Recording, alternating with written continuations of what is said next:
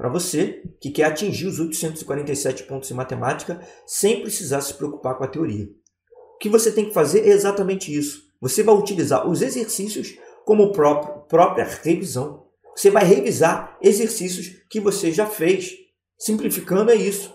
E também continuar fazendo exercícios. Porque mesmo outros exercícios já vão contribuir para que você é, consiga revisar a matéria devido à interdependência da matemática. É lógico que isso exige também uma, uma certa, é, uma certa, um certo planejamento. Por quê? Por quê? Para que você é, mescle conteúdos, sempre mescle conteúdos. Então, por exemplo, aritmética. Não é para uma semana inteira ficar estudando só aritmética, não. Mescle o conteúdo de aritmética com conteúdo de, de geometria plana ou geometria espacial. Mescle o conteúdo de, de razão e proporção com outro tipo de conteúdo, que pode ser probabilidade. Por quê? Porque isso também vai fazer com que você force mais o seu cérebro, porque você vai ver conteúdos diferentes ali na mesma semana, ou até no mesmo dia. Né? Isso é a forma que o Enem vai trazer para você conteúdos misturados, questões aleatórias, de níveis diferentes. Então, olha só, até isso, na hora da sua preparação, não fique fazendo só questões do mesmo nível no mesmo dia, não. Pega um pouco de questões, questões fáceis, questões médias, questões difíceis e vá mesclando essas questões, certo?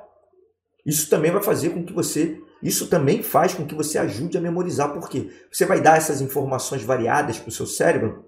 O seu cérebro ele vai, ele vai ver que o seu padrão para mostrar para ele o que é mais importante é muito variado.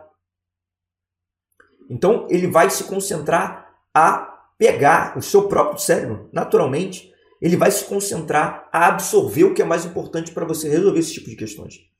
Então você varia os conteúdos ao longo da semana, os conteúdos que você vai estudar, e depois você tem que se programar para revisitar esses conteúdos, para voltar neles, caso haja tempo. Depende do tempo que falta até o Enem.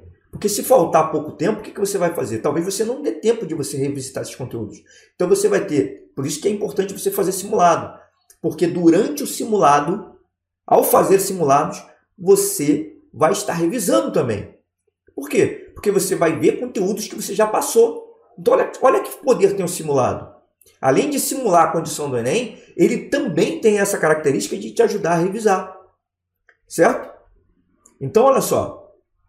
É, de tudo que eu falei, o centro está na questão. Se você quiser atingir os 847 pontos em matemática sem se preocupar com a teoria, o centro de tudo isso é a resolução de questões. Para de se preocupar no que você vai esquecer. Foca no que você precisa para resolver cada questão. Se você fizer assim, se você fizer assim, você vai mudar de patamar muito rapidamente.